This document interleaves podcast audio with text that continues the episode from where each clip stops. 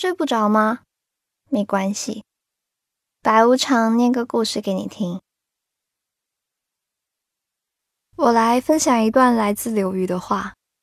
他说：“我其实并不孤僻，甚至可以说是开朗活泼，但大多数时候我都很懒。我懒得经营一个关系，还有一些时候就是爱自由。”觉得任何一种关系都会束缚自己，当然最主要的还是知音难觅。我老觉得跟大多数人交往，总是只能拿出自己的一个维度，很难找到和自己一样兴趣一望无际的人。你是不是也是这样呢？来听一下今晚的故事吧。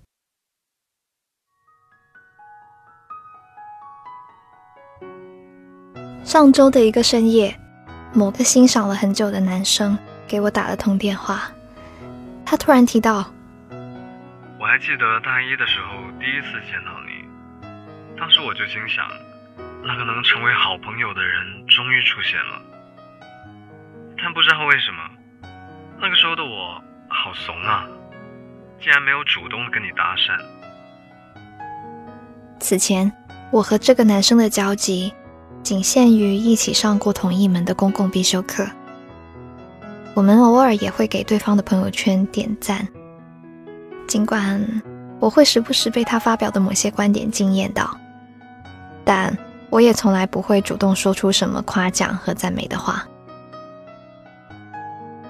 我俩为数不多的其中一次聊天，是在大二的某个午后。当时他坐在图书馆的角落里。手里捧着一本小众的影像杂志，旁边还放着一本读书笔记。他手中的这本杂志，我高中那会儿连续订阅了两年，一直特别喜欢。没想到居然能在这里碰到知音，我一时之间压抑不住心中的欢喜，脱口而出：“哇，原来你也在看这本杂志啊！”不过遗憾的是。那天我们并没有接下去继续交流，彼此客套的交换了几句“好巧好巧”之后，就各自忙各自的去了。挂电话之前，男生突然问了我一句：“你说，如果当时我再多找几个话题跟你多聊聊，那现在又会是怎么样的结局呢？”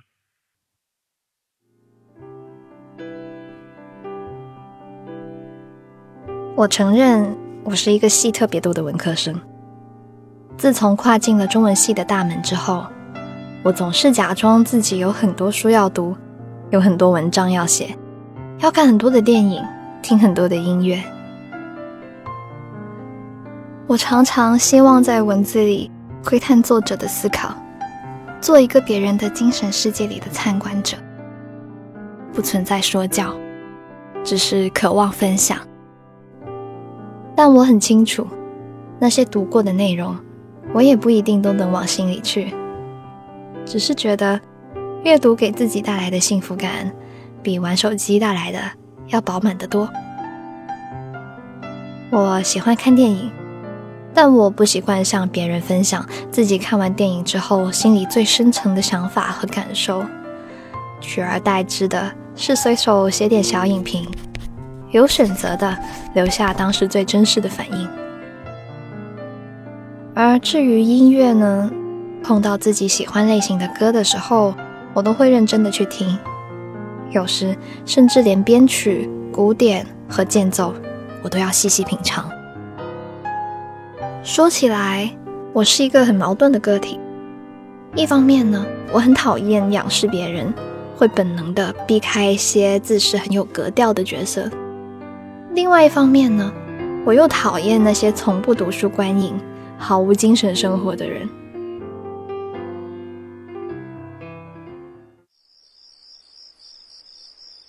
大学四年里，我曾经在很多个深夜和好友们评论身边的男生。每当他们说到某个男生的名字，我都会轻松又骄傲的紧接一句长长的“不行”。虽然平日里我们常常为谁才是彭于晏的老婆争得面红耳赤的。但正儿八经讨论自己的择偶对象的时候，我们都会坚称自己是理性的动物。比起颜值，高智商的男生更迷人。哎，其实那个谁谁谁也不错啊！不行不行，他真的太幼稚了，跟你打赌啊，他绝对连萨特和波伏娃是谁都不知道。你说啊，男生到底懂不懂怎样的女生才是好的呀？他们又只管看脸，放着我们这样内心丰富又有趣的女生不追，只关心哪里有三十六 D 的女孩子。我们这些半真半假的玩笑，总会惹得我们自己哄堂大笑。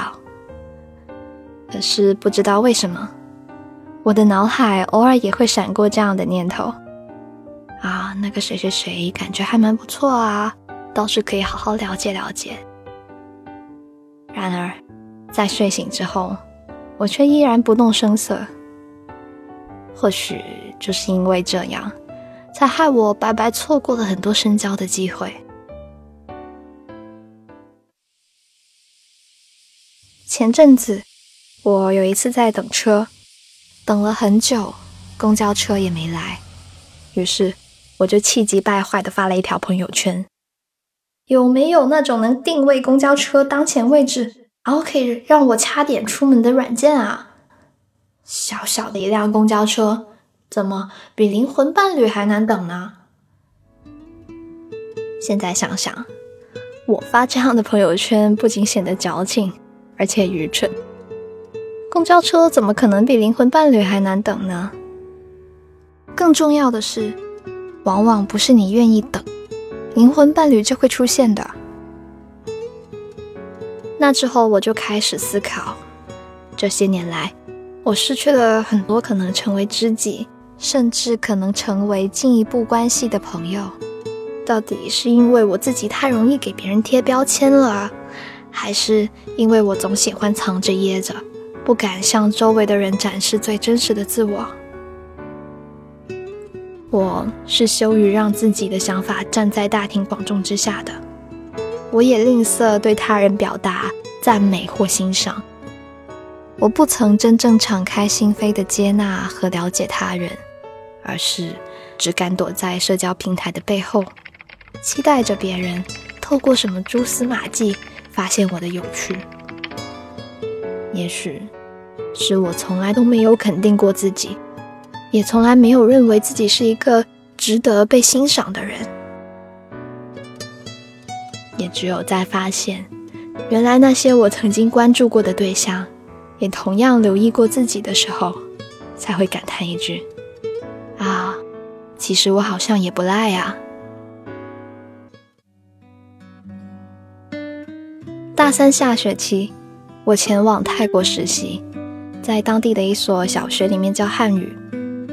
我是那里唯一的中国人，因为语言障碍和文化差异，我的各项工作进行起来都困难重重。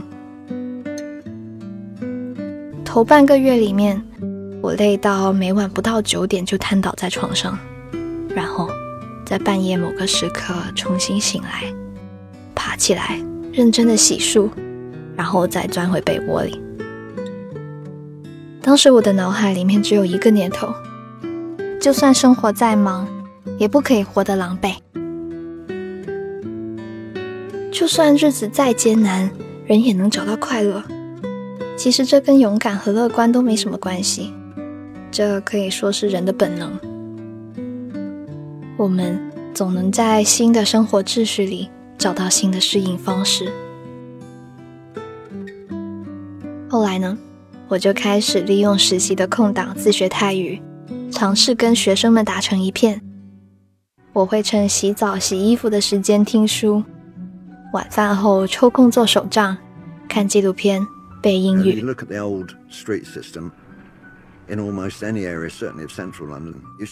也时不时跟邻居一起看球赛和电影，逐渐学会享受每一个平凡而不无聊的夜晚。我偶尔会得到别人的夸奖。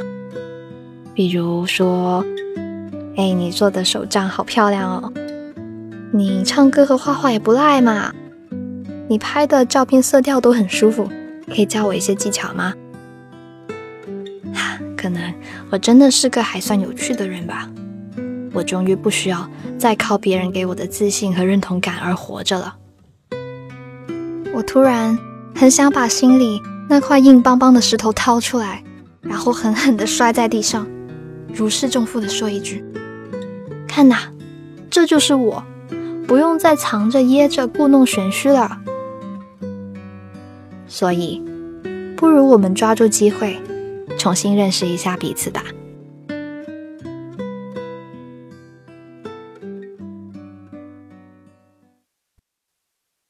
今晚的故事念完啦，在《傲慢与偏见》里面有一句台词，说的是：“傲慢让别人无法来爱我，偏见。”让我无法去爱别人。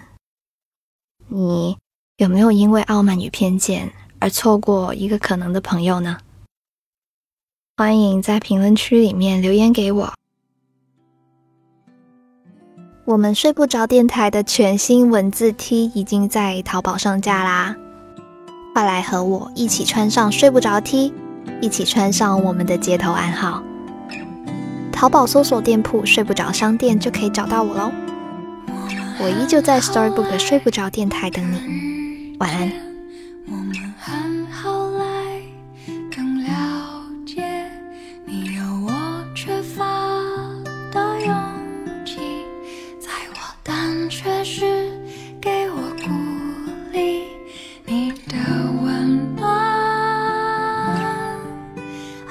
这坚定的心你的梦想